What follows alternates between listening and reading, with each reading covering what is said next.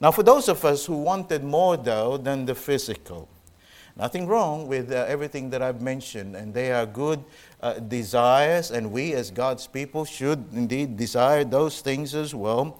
But uh, there is a group of uh, us uh, who wanted more. Who wanted more? Uh, to more than the physical. indeed, to be serious followers of Christ. Uh, we desire not only uh, to be a, a, nominal Christian, if you like, we wanted to live a, a spirit filled, fruitful life. Uh, one that, that exhibits love, joy, peace, long suffering, uh, patience, uh, that is, gentleness, kindness, uh, goodness, faith, uh, meaning faithfulness, meekness, temperance, and self control. Uh, it's amazing how, as we go through the life, uh, our journey through life uh, in our Christian lives, our, our priorities change. Uh, the things that we used to uh, be content with. And I, I, know we are being told and taught uh, in the scripture that we are to be living our lives with content. And if, if you look at Paul's life, he is all of that. He is content, but there's one thing that he's not content with, and that is his relationship with God for him to live is Christ.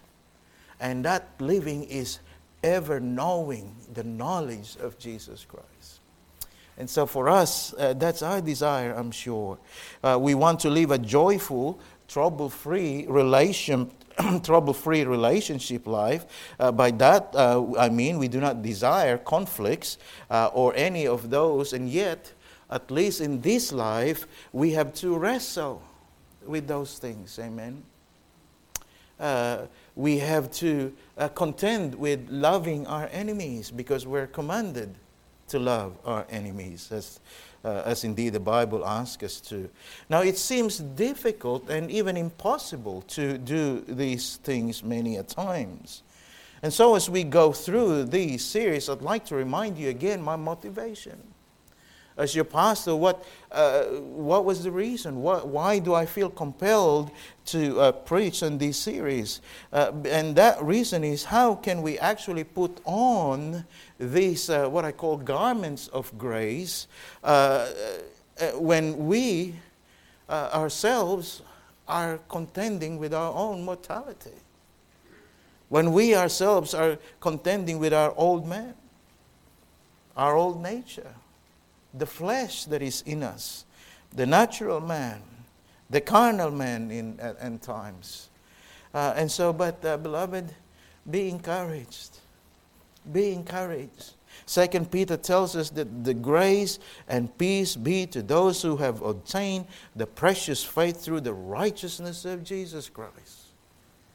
Uh, uh beloved, that's you and me. That's you and me. We have obtained the righteousness. Not that there is righteousness in us, nothing.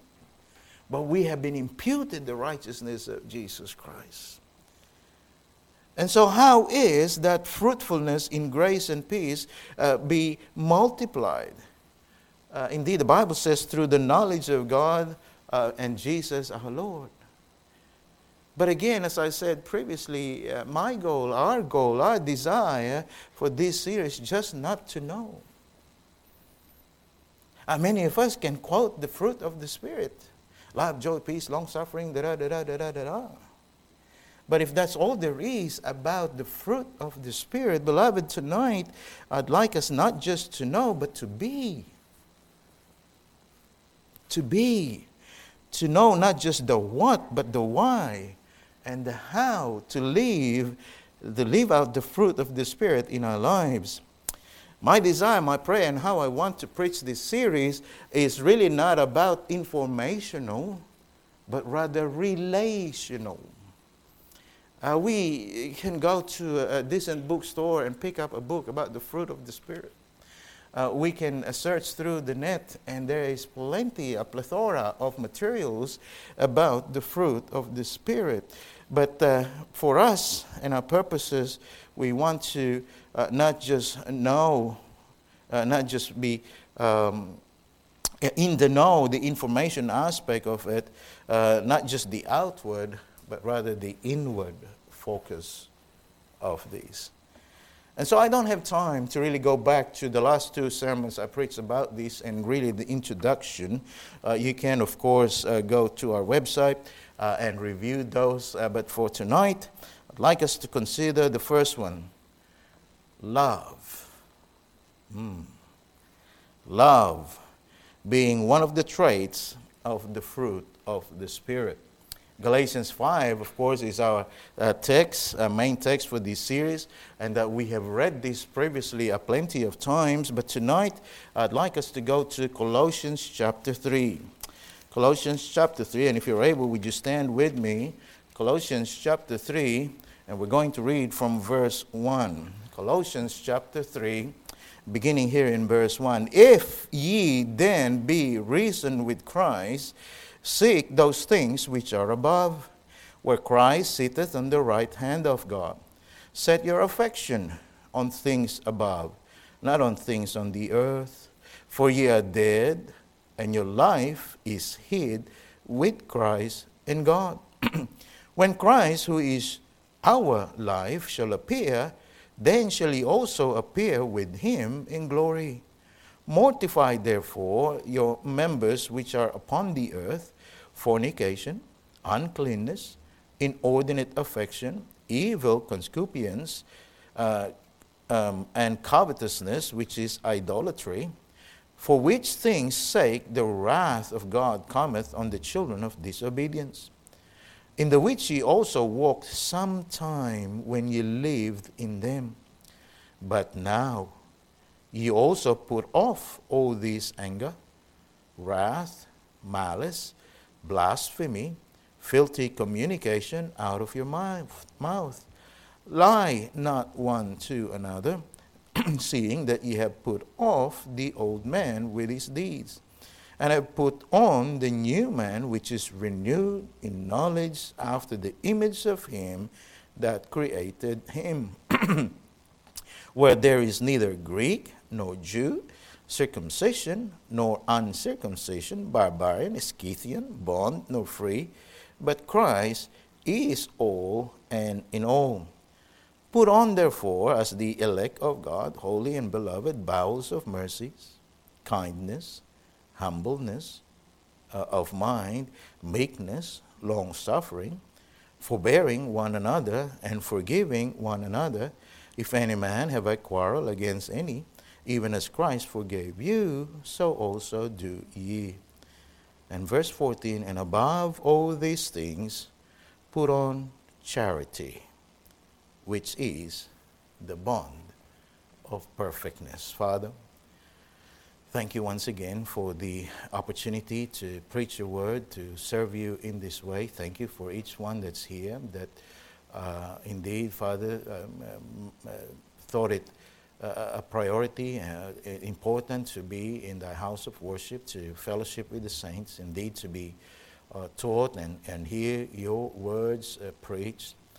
And Father, again, I, I ask that your will and way be accomplished in us and Lord, teach us your truths tonight. And Lord, as we learn them, that we would apply it in our lives. Thank you, Father, for the good worship thus far. And again, we ask that our desire is that everything that we have said and done uh, in, and throughout this day, uh, which is about to end, Father, may they all be pleasing, uh, acceptable in thy sight. And indeed, Father, you would have been pleased with us, not just because we turned up, but Father, that uh, indeed uh, it is our, our, yearning and our desire to know more of you. And so we can live uh, more uh, like you. We realize, oh, Father, we understand our failings. We already know uh, that uh, we are not always able to live up to the vocation where which you have called us. Uh, but we also know, Father, that you are a, a loving uh, and forgiving God. Uh, help us not to be licentious in that. Uh, Father, that we would realize that uh, when sin abounded, grace did much more abound. Uh, but that doesn't mean, Father, that we would not desire to live a life that is pleasing before you. So tonight, as uh, we look at this matter about love being a fruit or part of the fruit of the Spirit, meet with us, teach us again. And I pray, Lord, that uh, your will and way be accomplished in us. We ask it in Jesus' name. Amen. Thank you. You may be seated. Uh, it's interesting that when Paul uh, mentioned the various godly traits, uh, uh he called the fruit of the Spirit as a whole, he wrote love being on top of that list. Love being on top of that list. Now, I believe he did this to highlight or to emphasize its importance. After all, love is the base, the foundation, uh, if you like, for which all the other godly traits uh, can grow from, uh, uh and for all the others to be in perfect harmony and unity together. Now, as we learned previously, devotion to God is the main motivation acceptable to Him, thank you, dear, uh, for the development uh, and exercise of our Christian character. Excuse me.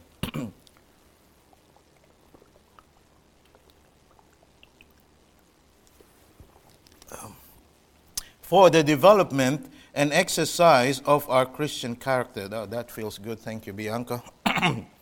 but that devotion is manifested and is expressed uh, in us loving one another. Simply put, our declaration of our devotion to God is vali- validated, is proven by our love for the brethren. 1 John 4:20, a verse that really uh, gets to me every time. It tells us clearly, if a man say, I love God, and hateth his brother, he is a liar. For he that loveth not his brother whom he hath seen, how can he love God whom he hath not seen?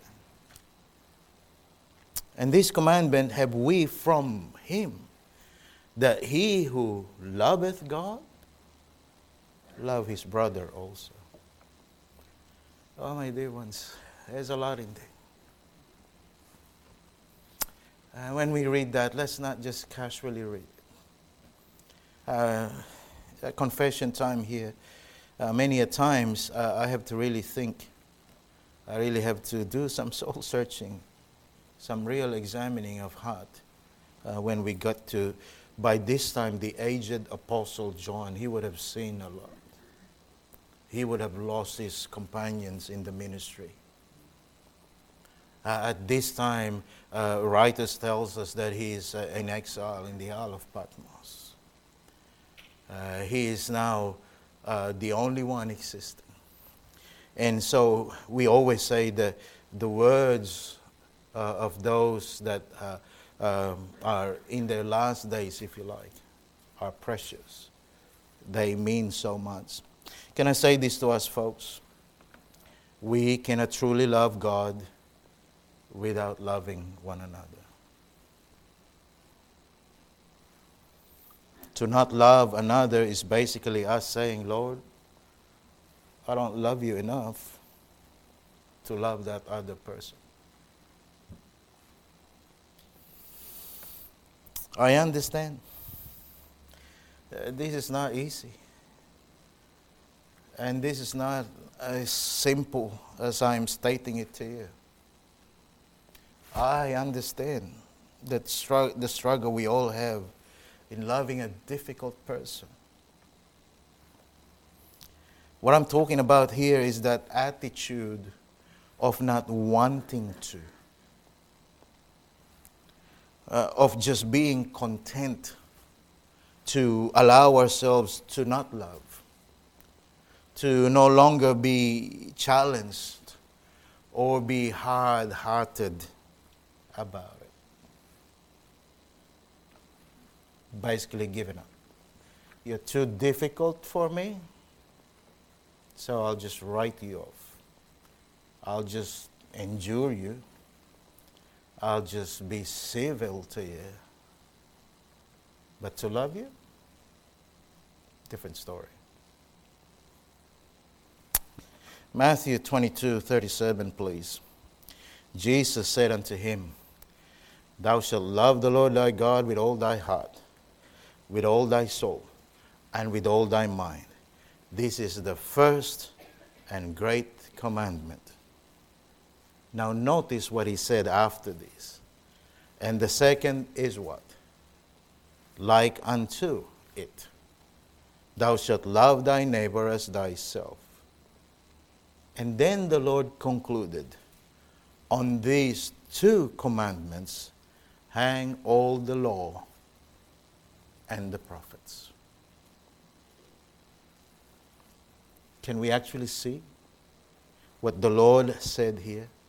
That if we are to love Him with all our hearts, with all our soul, and with all our minds, included in the all, beloved, is loving our neighbor. Is loving that other person. And yes, difficult as they may be.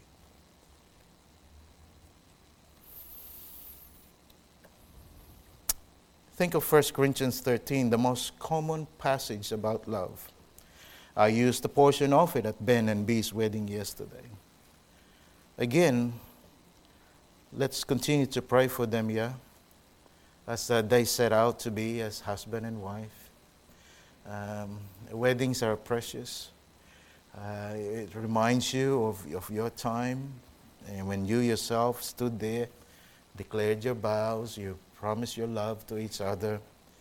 And so, uh, as uh, they take time to uh, consummate their uh, marriage and also to uh, really get to know each other uh, in the most intimate and meaningful way, and I'm not just talking about what that means for the common man.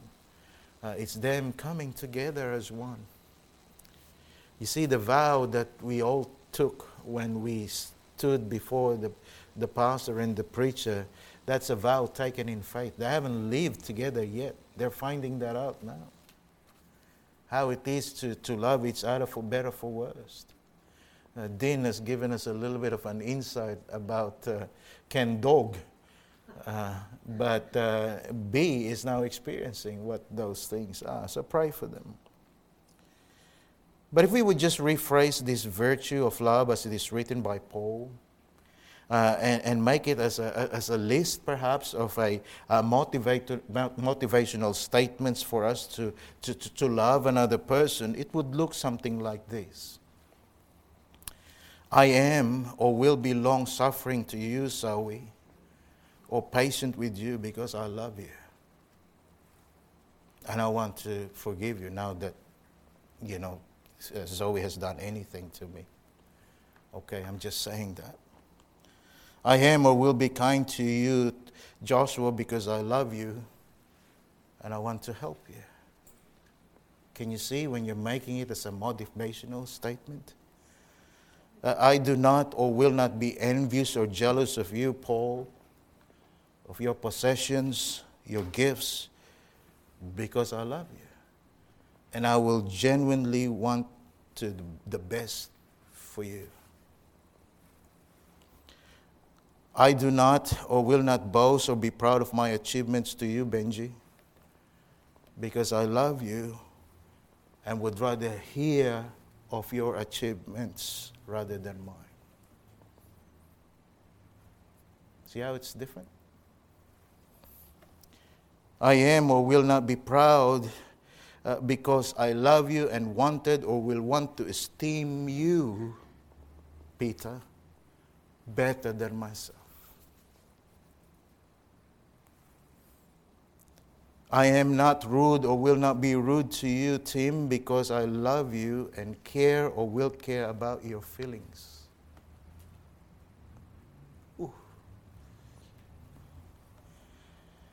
I am not or will not be selfish of, or self seeking, Ricardo, because I love you, will want to meet your needs first.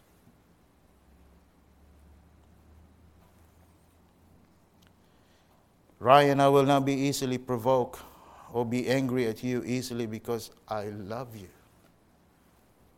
and will try to bear your offenses toward me.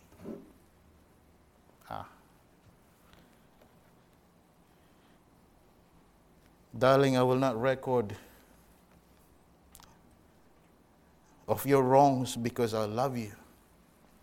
And love covers a multitude of sins. Oh, my dear ones, if we can only see or express love in this manner, we will understand that love is not so much of a character trait only, but a choice. Did you get that? It's not just a character trait, but a choice. A choice, a disposition that results in an action. I'm choosing to love you, Samantha Gonzalez. Again, I would like to remind us all that the fruit of the Spirit is not something that we can just manufacture ourselves. It is endowed upon us only uh, by no other than God Himself, who not only is our greatest example, the epitome of love, but God Himself is love. God is love. Love is His nature. He was love long before He said, Let there be light. Can you see that? He was love and is and forever will be love. And as I said, he is love before he said, Let there be light. He is the very essence of love. And so, again, my purpose, our purpose in learning or relearning about the fruit of the Spirit is not just to know, but to be. So, if loving God and others are the greatest of His commandment, and if this to be our priority in our devotion to Him, how are we to express love?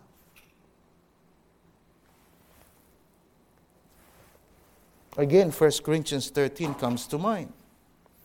A description of what love is, with faith, hope, and charity, love being the greatest. However, let me introduce to you a couple of passages that also gives us the essence of love. There are other passages rather than 1 Corinthians 13. And let me give you two. 1 John chapter 3 verse 16 to 18 and then 1 John chapter 4 verses 7 to 11.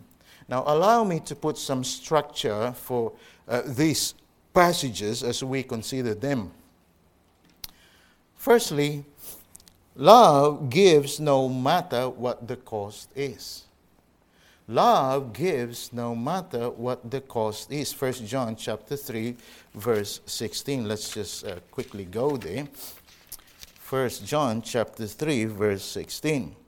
Hereby perceive we the love of God because he laid down his life for us and here it is. And we ought to lay down our lives for the brethren. The idea here is loving and perhaps even losing our lives because of it. A hefty price to pay. Amen. But that's exactly what God had to do to rescue us from the pits of hell. Uh, he gave, John 3:16. Okay, not just gave, he gave his only begotten son to die that we may live. Now, in the same context, we are to give our lives or be prepared to lay out our lives uh, down for the brethren. Now, I don't know about you. That overwhelms me. That seems impossible to fulfill. Now, before we raise our hands and in, in, in surrender and, uh, Pastor, I'm sorry, uh, I, I can't. Uh, I'd die for my wife. I'd die for my own children. But I'm sorry, I, I cannot say that I'll die for the brethren. Now, before we sort of surrender and say it can't be done, notice the practical application of this love. Look at verse 17. 1 John chapter 3, verse 16, we just read. But look at the contrast here. But whoso hath this world's good and seeth his brother have need, and shutteth up his bowels of compassion from him, how dwelleth the love of God in him? Hmm. Laying down our lives for the brethren, putting love into practice, beloved, is sharing, or one of the manifestation of that is sharing our worldly goods to those who have needs and not shutting compassion. That means not withholding.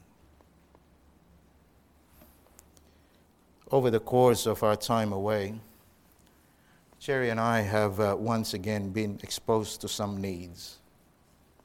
Uh, I said it again this morning some physical, emotional, mental, and as well as spiritual needs. When you are made aware of the average minimum wage is 500 pesos a day, which is $14.30 Australian, you quickly understand the need. This is, of course, for people who have a job to go to. Understand $14.30 a day for many of you is, is not money. Many of us will earn it in less than an hour. For many in their millions, however, it means literally their existence. You look around you and you wish you could do something. Well, beloved, if you are to exercise love, you'll be compassionate to give and not withhold. You will give whatever the cost. And in this case, you lay down your life by giving of your worldly goods so that someone can have a meal that day.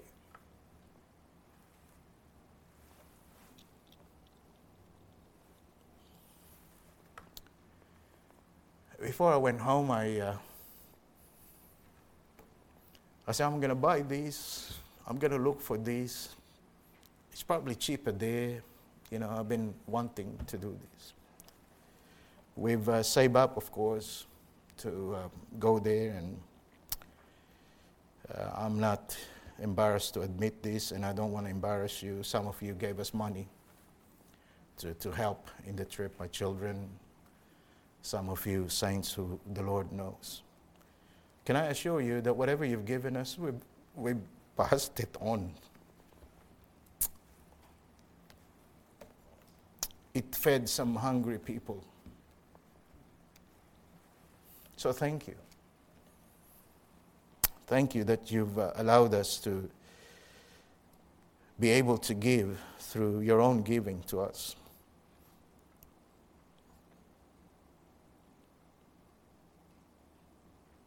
In 2 Corinthians chapter 8 and 9, the Macedonian believers did the same, you know. They gave out of their deep poverty. They gave what they are able and beyond. I hope you can see that. Beyond what they are able to do in the midst of their affliction, in the midst of their deep poverty. they gave beyond their power to the poor saints in Jerusalem. But laying our lives for others does not always mean dollars and cents.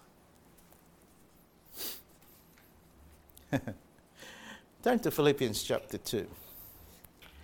Philippians chapter 2.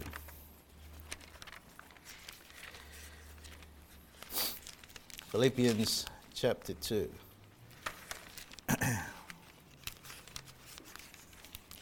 uh, here in uh, verse uh, 18 uh, to 21.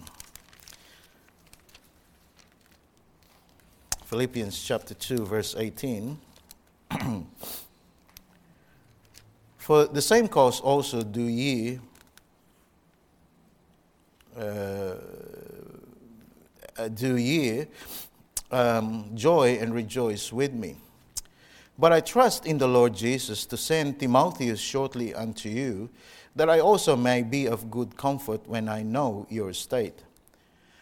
And here it is For I have no man like minded who will naturally care for your estate.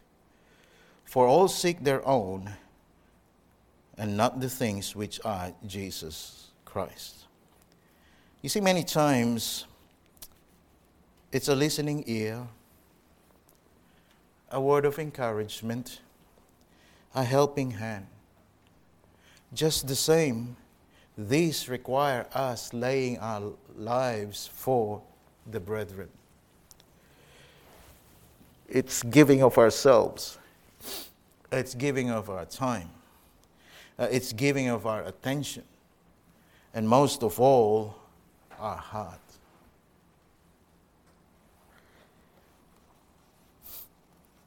Paul recognized Timothy as such. I have no man, he says, like minded that will really care for you. Meaning, sincerely care for your sake. And then, verse 21, he says, For all see their own, not the things which are Jesus Christ. Now, I've learned and continuously learning in people that if you or me, if our heart is not in it, whether it's giving money or whether it's providing manpower or whatever is needed to be done, if that person's, if that person's heart is not in it, he'll never do it. He'll never give. or exercise love for that matter. At the very least, he will do it out of compulsion. I will do it out of compulsion, but not out of concern. He will do it out of duty, not out of pity, as the Apostle John encourages us to do. Oh, my dear ones. We cannot take a genuine and sincere interest or love another as did Timothy unless we are willing to give of ourselves first.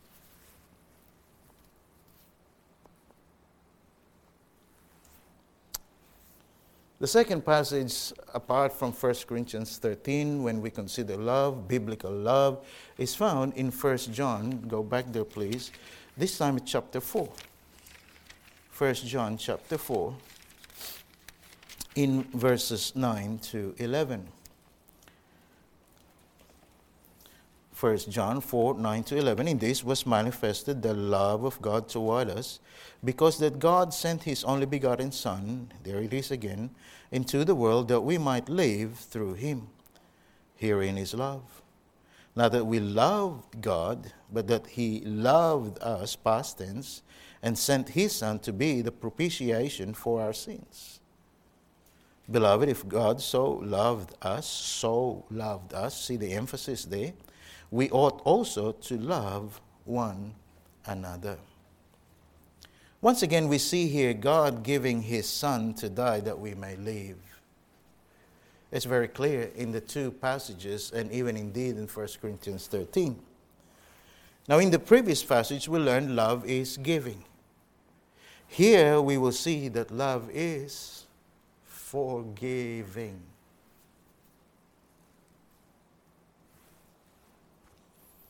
God took the initiative. Did you notice?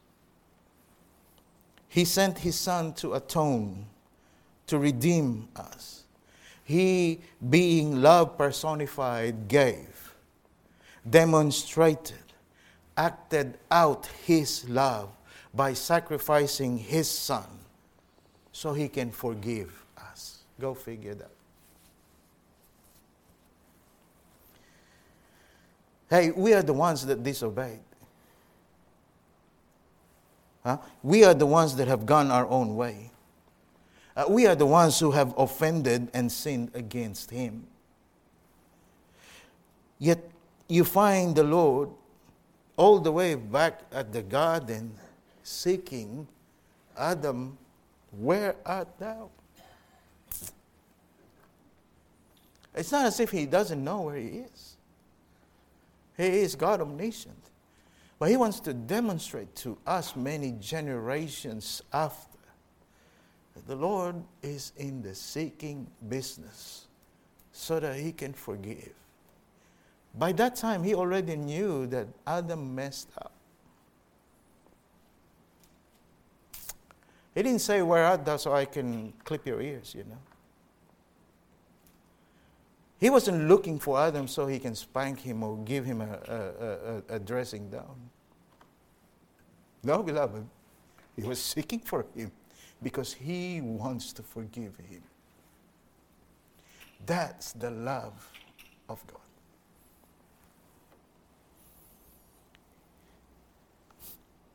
And so,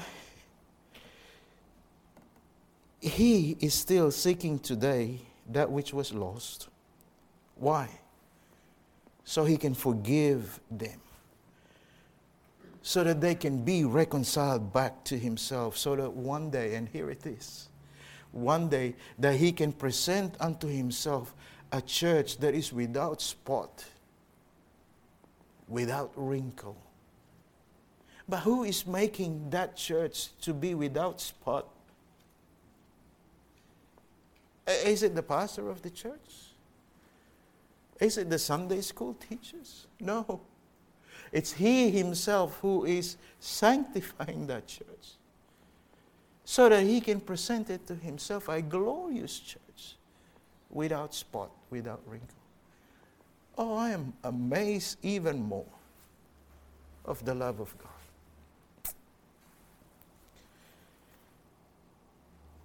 Oh, my dear ones, love is forgiving, and again, I do not pretend to not understand that forgiving somebody is easy. But we cannot ignore verse 11. Beloved, if God so loved us, we ought also to love one another. Many times we want to exact justice for the wrongs done unto us. We demand the very last drop of repentance and remorse from the erring one. Do you realize that God did not do that to us? Instead, He gave us grace. Instead, He gave us mercy mercy in withholding what we deserve, and grace giving us what we do not deserve.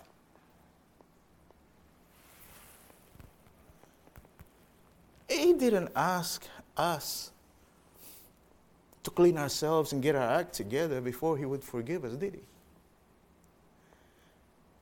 But God commendeth, prove His love in that while we were yet sinners, Christ died for us.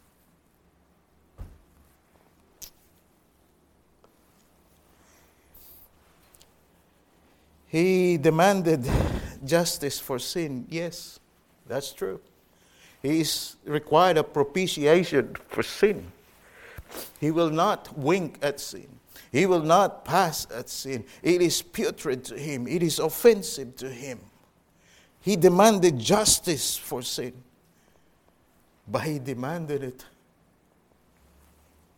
from himself through his son, dying at the cross, not really for himself, but for the sins of humanity.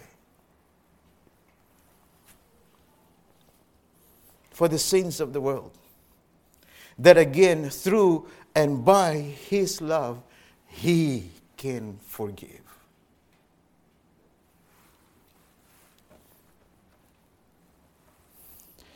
I say it again, as the apostle said Beloved, if God so loved us, we ought also to love one another.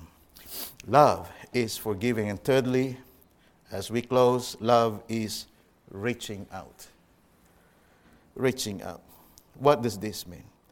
It means biblical love is not just emotions or feelings, but rather attitudes and actions. That seeking that reaching out for the best interest of another, regardless of how we feel about him or her. Love. Biblical love is very much a matter of actions rather than emotions. That said, let us not go, however, in the other extreme by thinking that love does not involve emotions that is entirely an act of the will out of duty, regardless of how one feels. Now, this concept, if you're going to buy into that, falls into I can love him, but I can't like him philosophy.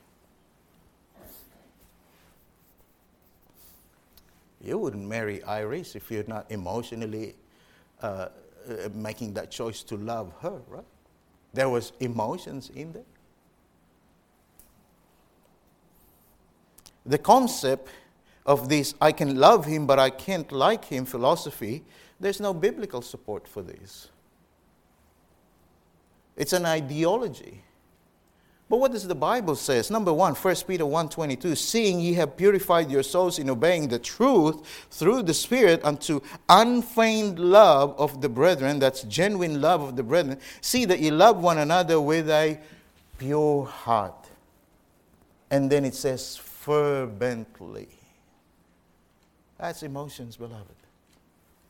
Romans 12.10, be kindly affectioned one to another with brotherly love, in honor, preferring one another.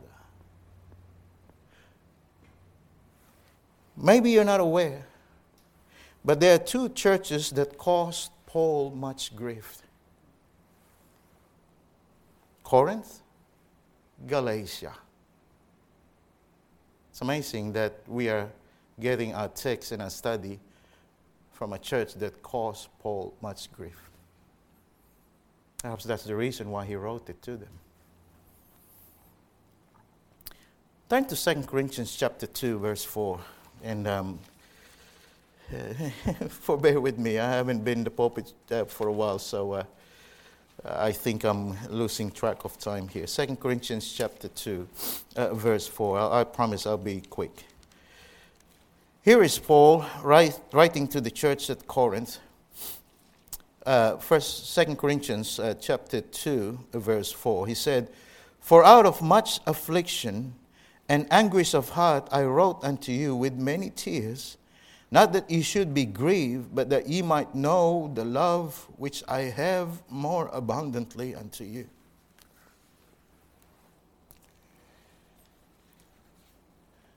Much affliction, anguish of heart, with many tears and yet, Paul wrote to them so that they may know his love for them. Some confession time here. Like, like I said, I've been in, uh, I preached in three churches where I was away. And um, I have to tell you that I was well received. I was well treated. I was well respected, I thought. I felt that the love.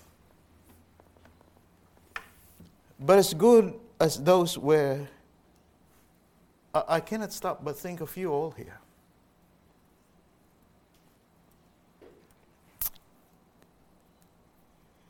I know you know that it's not always pleasant here. Many a times I, I minister in grief uh, from those who give me grief. But in spite of that, I cannot wait to be back with you all.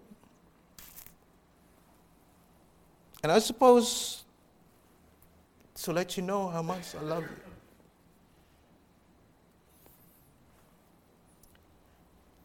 And Paul did the same in this church at Corinth has given him much grief.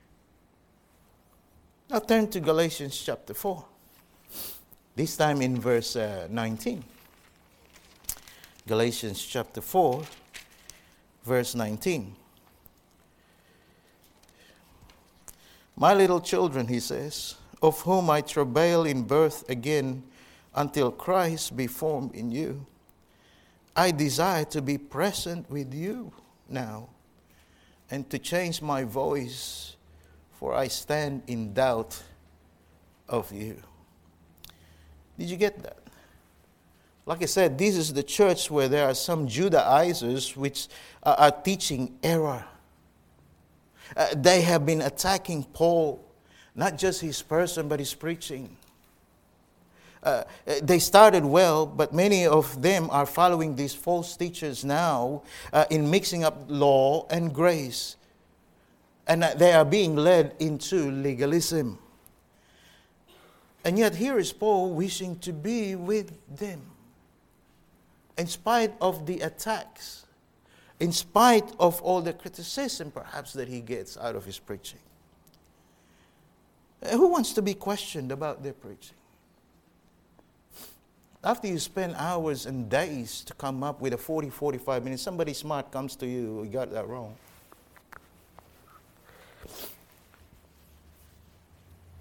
Uh, preacher so and so said it this way. I reckon he's right, you're wrong. Uh, who wants to be questioned? Uh, uh, by the way, okay, when I say that, don't, don't uh, ever entertain your mind, oh, well, faster. You're not infallible. Yeah, I'm not. And by all means, please back it up. If you have something to say, make sure that you back up with scripture. I'll put my head in and I'll say sorry and I'll recant it uh, in public if there's a need for that. So that's, don't get me wrong. I'm not saying you cannot question what anyone who stands behind this pulpit does. Okay? You remember there was a time someone was here and he spoke something and we have to clean it up afterwards. Okay? So that's not the issue. But what, what I'm trying to say here is that uh, he wished to be with them. Uh, uh, in both of these difficult churches, he reached out to them in love. Again, over the course of my travels amongst churches, there is a commonality of congregants, believers behaving unbecoming of a child of God. And mind you, pastors be- behaving unbecoming as well. So it's the same. Okay? So, uh, believers be- behaving becoming, pastors behaving and becoming, attacking each other. Now, who wants to be in that situation? He'd want to run away quickly. But you know what? Paul and every well meaning under shepherd, not a hireling, okay?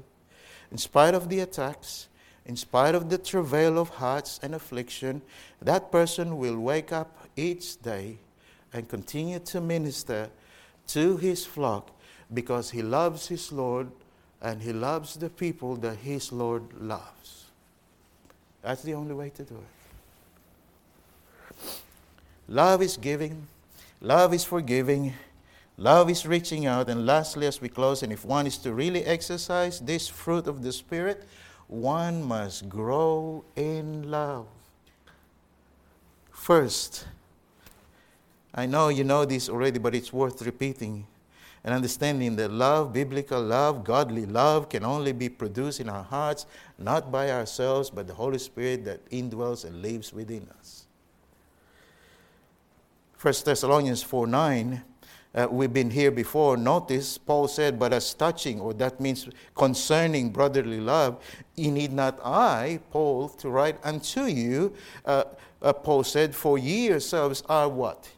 Ye are taught of God to love one another. Uh, and as true as that is, the very next verse, and indeed ye do it toward all the brethren which are all in Macedonia, but we beseech you, brethren, that ye increase. There's your growing there. That you increase uh, more and more.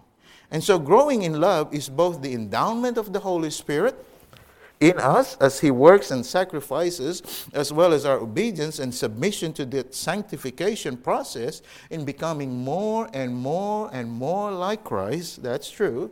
Another way of saying this is we are totally dependent uh, upon His working in us, but we are also totally responsible for our own growth and development in the exercise, in the manifestation, in the action of our love to one another.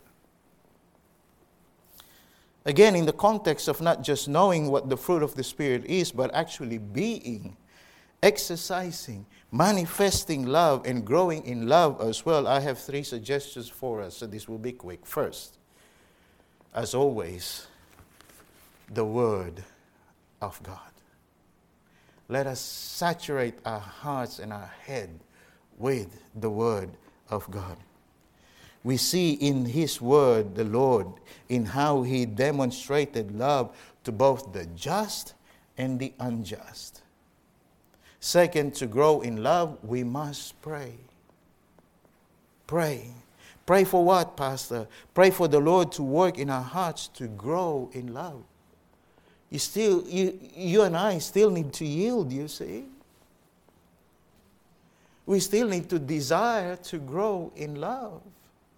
And so we pray 1 Thessalonians 3:12, and Lord, make you to increase and abound in love one toward another and toward all men, even as we do toward you, Paul said. And finally, for us to grow in love, we must obey what we already know. Uh, what we already know in and about love. The fact of the matter is, this subject is an age old admonition to us as believers. And so, if we are to grow in love, we must do what we've always known. There's the action. And so, in closing, beloved, God will do his part. Always. Guaranteed. He's always done it and will continue to do so because he wants us to become gracious, loving, children of His. The fruit of the Spirit. Love on top of the list. Father, thank you again for this time. Help us to indeed uh, not just know, and not just understand, but rather act on this matter of being loving uh, to you, firstly, and indeed to our neighbor. So help us as we desire to do that. Uh, give us opportunities to really put our faith into practice, uh, to even reach out as we have learned, and really uh, give out uh, this love for our neighbors, for the brethren, to those firstly in the household of faith and those that are without. So thank you for this time and for the good reminder to us. And we ask it all in Jesus' name. Amen.